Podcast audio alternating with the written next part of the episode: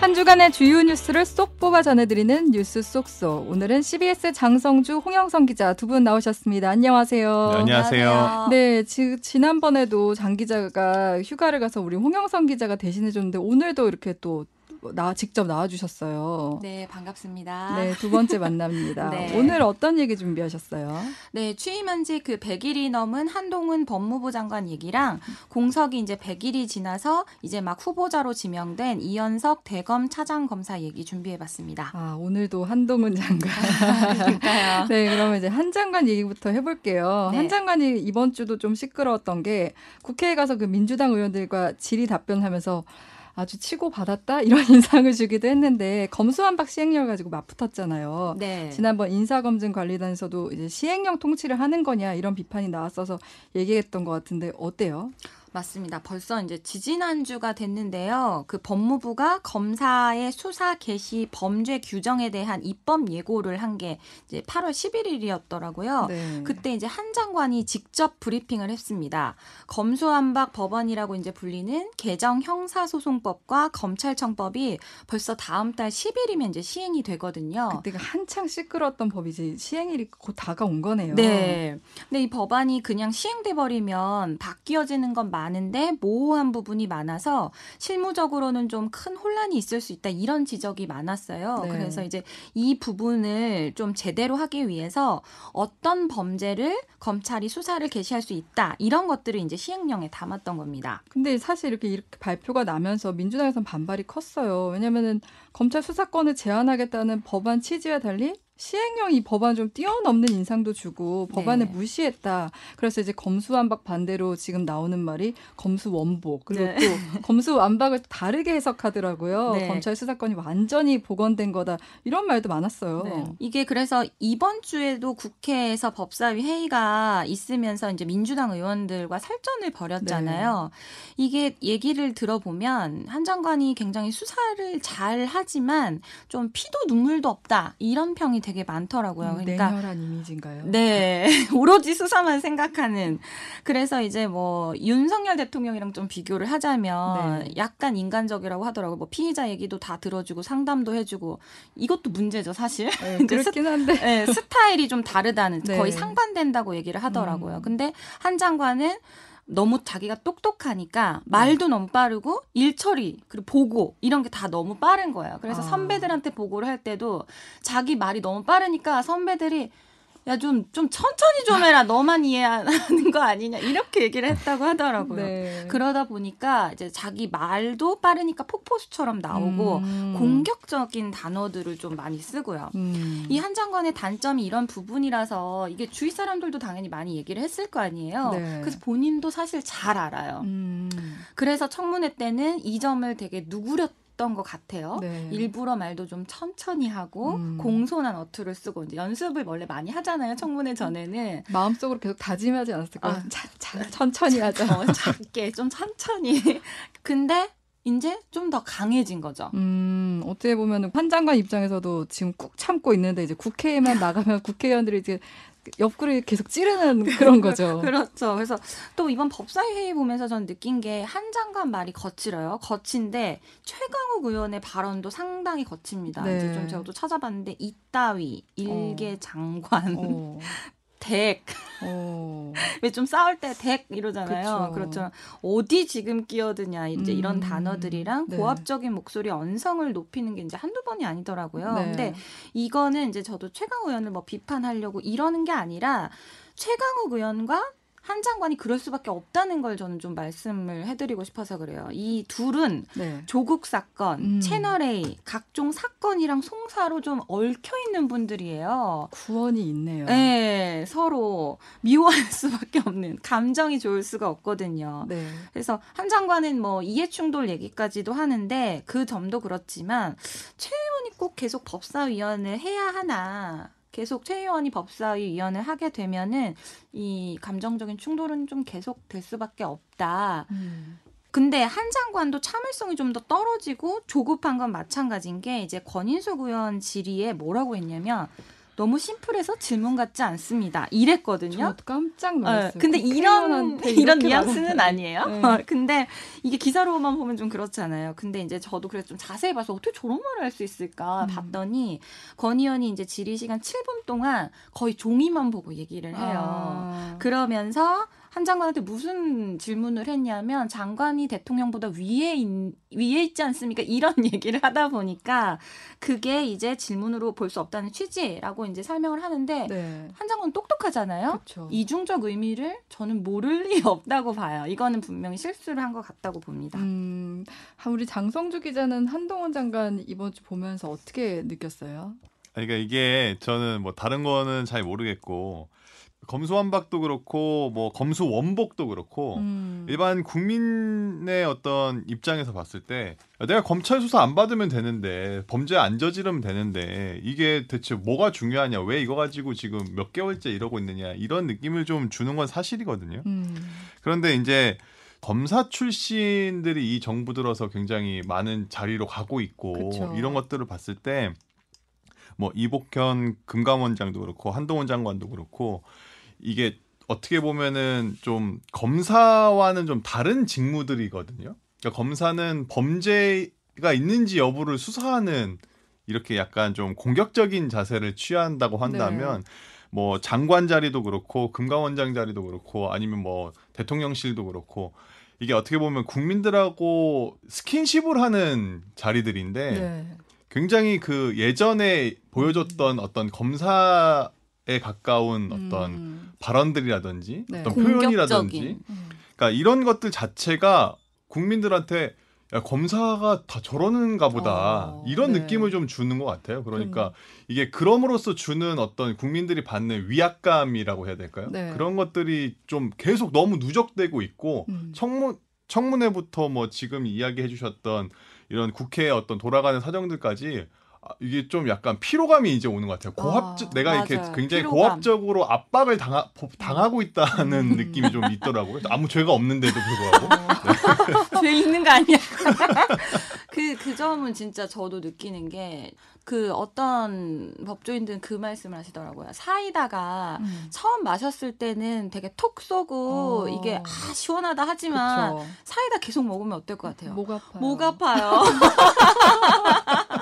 그, 그런 피로감이 좀 있는 것 같고. 음. 근데 이제 제가 장 기자의 말에 하나 얘기해주고 싶은 거는 이 검수완박 법안이 국민에게 미치는 영향이 사실 엄청나단 그쵸? 말이에요. 네, 네. 맞아요. 근데 맞습니다. 그런 본질적인 거는 얘기가 많이 안 되고 네. 한 장관과 민주당의 싸움만 이렇게 계속 음. 비춰지는 게 국민들한테는 되게 피로감이 있을 수 음. 있는 것 같아요. 근데 이 법안이 사실 우리가 당장 이제 저희만 해도 뭐 예를 들어서 저희가 막 악플을 막 받거나 막 악성 이메일을 받아서 저희도 뭐 명예훼손 혐의로 뭐 고소를 하고 싶고 이렇단 말이에요. 네. 어디로 해야 될지 이제는 좀 헷갈려요. 음. 기자들마저도. 그래서 한 장관도 뭐라고 했냐면 자기가 법조인인데도 자기 한직으로 떠돌았을 때 자기 어디다 고소하고 이래야 되는데 어디로 해야 될지 모르겠다 아. 그러더라고요. 그래서 이게 한정환한테는 죄송한 말이지만 그런 국민들의 고충을 그때 좀 잘 느낀 게 아닌가 이런 생각이 음. 들었습니다. 네, 우리 지금 한 장관 얘기 너무 오래 한것 아, 같은데 그러니까. 그 다음에 이제 한 장관의 맞수가 될 수 있을까 궁금한 이원석 대검 차장 검사인데 다음 이제 검찰청장 후보로 이제 지명이 됐잖아요. 네. 근데 이원석 그 차장 검사에 대해서는 잘 모를 몰라요 사람들이. 네, 맞아요. 저도 잘 몰랐습니다. 이 이원석 후보자가 한동훈 장관과 연수원 27기 동기라는 거 정도밖에 잘 알려지지가 않았는데요. 이게 전임 김호수 총장이 검수완박 법안에 반대해서 사의를 하고 네. 총장이 공석이 되고 이제 지휘부 공백 사태나 다름없게 그런 상황이 이어지게 한 100일 되는데 이어졌다 그랬죠. 예, 그렇죠.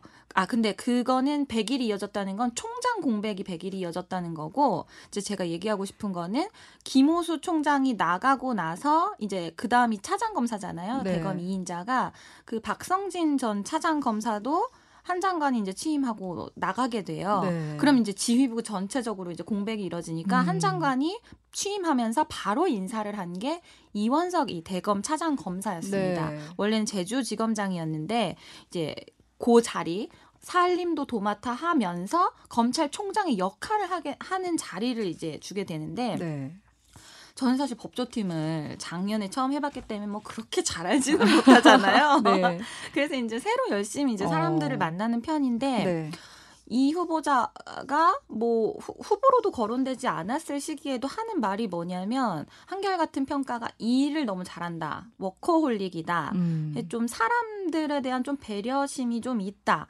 이게 이런 얘기를 되게 많이 해서 뭐 이렇게 입 바른 소리를 좀 하나 어. 약간 이런 생각을 했는데 이제 대검 차장으로 오고 기자들이랑도 이제 식사를 돌아가면서 하니까 만나 보니까 약간 어떤 느낌을 말하는지는 조금 알겠더라고요. 어, 한 장관과 좀 다른 느낌이네요. 네. 이제 뭐, 그 평가를 했던 것처럼 뭐 인품이 훌륭하다? 그렇게까지 제가 말할 수 있는 단계는 좀 아니라고 생각을 하고, 네. 한 장관이 말도 빠르고, 약간 맞는 말도 잘하고, 약간 사이다 같다는 평을 듣는 반, 반면, 예의가 약간 조금 없는 게 아닌가 네. 이런 얘기도 사실 듣잖아요. 그쵸. 근데 이, 이 후보자는 한 장관과는 좀 반대 스타일이라는 거죠. 음. 이 후보자도 한 장관 못지않게 똑똑해서 윤석열 사단에서는 브레인으로 손꼽힌다, 손꼽힌다고 하는데요. 그만큼 똑똑한 데다 좀 워커홀릭이어가지고 업무를 잘 하는데 네. 좀 바위처럼 좀 묵직한 어, 편이라고 해야 될까요? 그런가? 그런가요? 아니 고구마 이 잠깐 말씀을 반대 들어보니까 고구마 와 사이다가 생각나는데 이 굉장히 기시감이 좀 들어가지고 이제 한번 여쭤봤습니다. 네. 고, 고구마까지는 아니지만 이렇게 약간- 말이 많은 타입은 아닌가 봐요. 아니 말은 많으나 네. 왜, 왜 사람이 빠르게 말하는 것과 음. 좀 이렇게 좀 천천히 얘기하는 거랑 또좀 다르잖아요. 그래서 묵직하다? 네. 그래서 이제 이제 이 후보자에 대한 청문회가 다음 달 5일 추석 전에 열리거든요. 네. 그때 한번 보시면 아, 한 장관자 한 장관과는 또 굉장히 좀 다른 스타일이구나 이렇게 좀 음. 느끼실 수 있을 것 같습니다. 청문회가 또 기대가 되네요. 네. 근데 이제 수사기밀 유출 논란도 지금 최근에 있잖아요. 네. 이게 그때 이제 이 후보자가 특수 일부장을 할 때 정운호 게이트 이제 수사를 하게 되면서 네. 그때 이제 법조계 비리로 번지면서 판사들도 이제 수사를 하게 되, 됐단 말이에요. 그때 이제 이, 이 후보자가 법원에다가 이제 전화를 걸어서 네. 그런 수사에 대한 이야기를 했다. 요게 이제 골자인데 네. 요거에 대해서 이제 대검 쪽에서는 어떻게 얘기를 하냐면 그 법원에 좀 특수성이 있다. 음. 왜냐하면은 그 피해자가 된 판사들이 국민들에 대한 재판을 하시는 분들이잖아요. 네. 그러니까 인사에 대한 문제가 있을 수도 있고 어떤 부분까지 이제 퍼져나갈지 모른다. 이래서 그런 것들을 좀 어, 물어봤다. 그래서 이 후보자는 좀 수동적으로 얘기를 한, 한 거다. 이렇게 어. 이제 해명을 하고 있는데 네. 그런 제한적인 걸 알려주게 된다면 한두 번 하면 사실 된 거잖아요. 그쵸. 근데 거의 지금 3, 40번 했다는 걸로 지금 나오고 있거든요. 어, 그건 좀 이상한데. 네. 그래서 왜 그러면 그렇게 했는지 그런 부분이랑 이제 영장을 청구할 거다 이런 사실까지 얘기를 했단 말이에요. 어, 그거는 그것도 좀 그쵸. 그렇잖아요. 이제 그런 부분에 대해서는 어떻게 좀 해명을 할지 좀 지켜봐야 되는 부분이라고 음, 생각합니다. 청문회에서도 굉장히 뜨겁겠네요. 이게 사실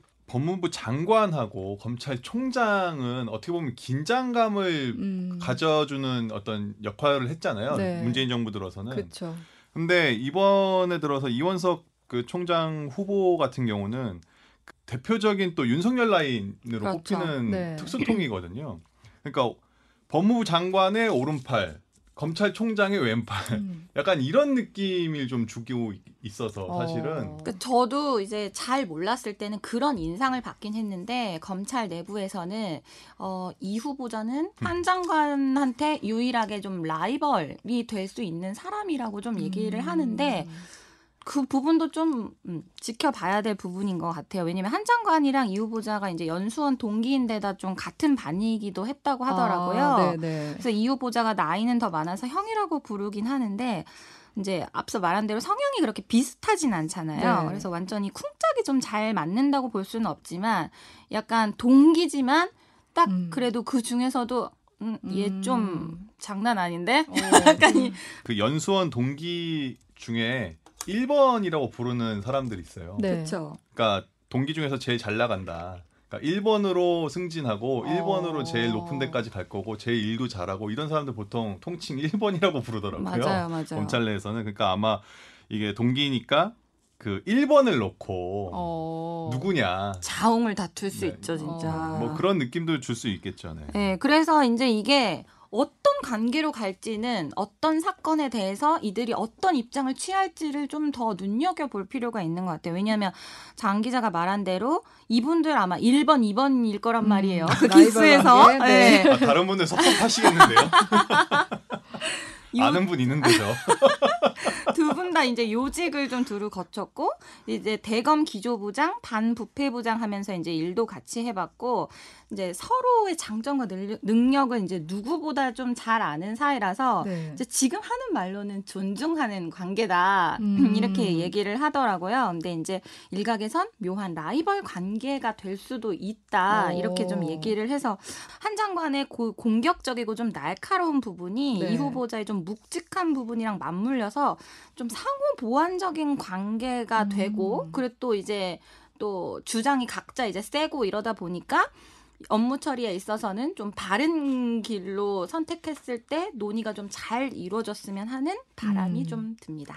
근데 홍 기자 말씀대로 상호 보완하고 서로 견제하면 가장 이상적인 관계 아닐까 싶은데. 그럼 이제 제 바람이고요. 그렇죠. 네. 홍 기자의 바람대로 되길 바라면서 이제 다음 얘기해 볼게요. 이번 주 경제 이야기를 안 할 수가 없어요. 한원 네. 한국은행이 기준금리를 0.25% 포인트 인상했고 음. 이게 지금 4연속 금리 인상은 처음이라고 하잖아요. 네. 사연속이라니. 네, 뭐 예정된 수순이었죠, 사실은. 음. 아, 그러니까 우리나라 7월 소비자 물가 지수가 1년 전보다 6.3% 올라갔고요. 네. 이게 IMF 외환위기인 1998년 이후 24년 만에 최대 상승폭이라고 하더라고요. 와, IMF 진짜 역사 속 얘긴데. 그러니까. 그리고 지금 원달러 환율도 그야말로 진짜 장난이 아니거든요. 네. 그러니까 2009년 글로벌 금융위기 수준인 1340원대를 계속 돌파해가지고 오르락내리락 하고 있고 윤석열 대통령이 직접 환율 방어를 구두로 지시를 했지만 뭐 이게 뭐 어떻게 잡힐 기세가 지금 안 보입니다. 네. 여기에 이제 미, 다음 달 미국이 기준금리 인상 여부를 결정을 하는데 네. 지금 뭐 0.5% 포인트, 음. 뭐0.75% 포인트, 뭐 거의 그러니까 이제. 빅스텝은 그냥 일상이 된 네. 것 같아요. 네. 보통 0.25%씩 올려도 아, 이 금리를 올려 이런 음. 느낌인데 0.5는 이제 뭐 기본 디폴트 값이고 네. 0.75냐 심지어는 뭐 1% 이야기까지도 한때 거론이 됐었으니까요. 근데 이게 이렇게 미국의 기준금리랑 우리의 그 금리랑 이게 차이가 벌어지면 네. 이 원화 약세, 그러니까 달러 강세가 더 강해질 수 있기 때문에 한국은행이 뭐좀 물가 물가 상승의 분위기를 꺾고 환율을 방어하기 위해서 이번에 좀 금리 인상을 했다 이런 네. 평가도 있습니다. 네, 우리나라 경제도 문제인데 지금 전 세계 경제가 벼랑끝 위기라고 할 수 있어요. 지금 네네. 유럽 같은 경우는 너무 심각하더라고요. 아 진짜 뭐 심각하다 너무 너무 심각하다라는 말 이외에 다른 어. 표현이 있을까 싶을 정도로 지금 네. 그런데 이게 유럽의 상황은 사실 에너지로 시작해서 에너지로 끝나고 있다라고 어. 봐도 무방하거든요. 네. 그러니까 러시아 뭐 대통령실인 그 크렘린궁 내부 사정을 잘 아는 복수의 러시아 소식통이 한 말인데 네. 나폴레옹도 히틀러도 러시아의 겨울을 넘지 못했다. 어. 겨울은 러시아의 편이다. 오. 이런 이야기를 했더라고요. 네. 근데 그럴 그도 그럴 것이 유럽이 그 원유는 50%, 천연가스는 40%를 러시아에 지금 의존하고 있거든요. 아, 러시아가 지금 겨울을 좌우하고 있다고 봐도 되겠네요. 네, 네, 네. 그러니까 지금 뭐 푸, 푸틴 대통령이 올 겨울에 베팅을 했다. 음. 이렇게도 볼 수가 있, 는 상황이고요. 푸틴 입장에서는 이제 에너지를 무기로 해 가지 해서 오히려 평화가 찾아온다 이런 생각을 갖고 있다고 어, 하더라고요. 네. 그러니까 그게 무슨 말이냐면 그 지금 유럽 연합은 내년 3월까지 천연가스 소비를 지난 5년보다 5년 평균보다 15% 줄이기로 합의를 했지만 네. 지금 이 연대 이 연대 때문에 조금 흔들리고 있거든요. 연합이 자체가 좀 흔들리고 있어요. 나는 지금 당장 안 된다, 이거 못 어, 줄인다 이런 네. 나라들이 속속 나오고 있기 때문에 음. 이런 상황에서 지금 가스를 잠그니까 네. 천연가스 선물 가격 기준이긴 한데 1년 전보다 가격이 10배 지금 오른 상황이고 어. 국제 유가로 환산하면 배럴당 410달러 수준이라고 하더라고요. 어. 지금 우리가 한때 배럴당 130달러 올라서 뭐 휘발유 가격 2,000원, 2,100원 막 넘고 이랬었잖아요. 네. 근데 천연가스는 410달러로 오. 환산이 된다고 하더라고요. 네. 뭐 이런 상황에서 지금 그 유럽하고 러시아를 연결하는 그 천연가스 파이프라인인 노르트 스트림 1이라는 게 있는데 네. 여기 지금 공급량도 1년 전보다 75% 줄었다라고 어, 네, 하더라고요. 네. 그러니까 이런 상황에서 러시아가 진짜로 이제는 그냥 가스를 중단해 버릴 수 있다. 어. 이런 공포가 계속 나오고 있는 상황인 겁니다. 어, 에너지 대란 같아요. 얘기 들었을 때는. 근데 그렇게 되면 이제 유럽은 사실상 올 겨울에 난방 없이 버틸 수도 있겠다 이런 공포도 있겠어요. 네 네. 그러니까 푸틴이 그걸 노리고 있다라는 거거든요. 아. 그러니까 이렇게 공포가 커지면 커질수록 유럽이 우크라이나 이렇게 옆구리를 찔러서 야 빨리 휴전해라 어지간하면 좀 러시아가 요구 조건 다 받아줘라 뭐 이런 식으로 나올 수 있지 않겠느냐 라는 게 푸틴의 어떤 계산이다. 아, 그래서 아까 그 저 장 기자 말이 좀 이해가 안 됐는데 푸틴이 에너지를 무기화하면 할수록 평화가 빨리 찾아온다. 네, 네, 이게 네. 이런 얘기군요. 네 이런 이유 때문에 이게 다 푸틴의 어떤 계산이다. 음. 라는 게 이제 러시아의 정통한 소식통들이 이야기한 이- 내용 내용이 있는데요. 근데 여기에 지금 유럽은 기후 변화도 좀 문제를 겪고 있습니다. 네. 그러니까 기록적인 폭염, 가뭄에 시달리고 있다는 소식 다 들, 들어보셨을 텐데 지금 폭염 때문에 에너지 수요가 암- 아무래도 평소보다 더 늘어날 수밖에 없는 상황이지만 네. 가뭄 때문에 수력 발전도 또 지금 아. 안 되고 있기 때문에 그리고 이 원전을 돌리더라도 냉각수가 필요하거든요. 네. 근데 가뭄이면 이 원전도 사실 이제 돌아가기가 힘든 그런 상황들이 되는 거예요. 어. 그래서 지금 독일의 전기 요금이 1년 전보다 7배 넘게 올랐다고 합니다. 어. 그래서 일곱 배요? 지금 지금 우리가 쓰고 있는 전기료의 일곱 배를 곱한다고 네. 생각하면 네, 그러니까 뭐 한 달에 예를 어. 들어서 뭐 만 원 내시던 분이면 갑자기 다음 달부터는 7만 원 내야 되는 어. 그런 상황인 건데 그러니까 이제 기업들도 공장 가동을 좀 중단을 하고 있어서 이게 계속 경제 악순환이 돌고 도는 그런 음. 상황이 유럽입니다. 네. 근데 이게 실제로 수치로도 확인이 되는 게 독일의 7월 생산자 물가 지수가 1년 전보다 37%가 올랐다고 하거든요. 어. 생산자 지수가 이제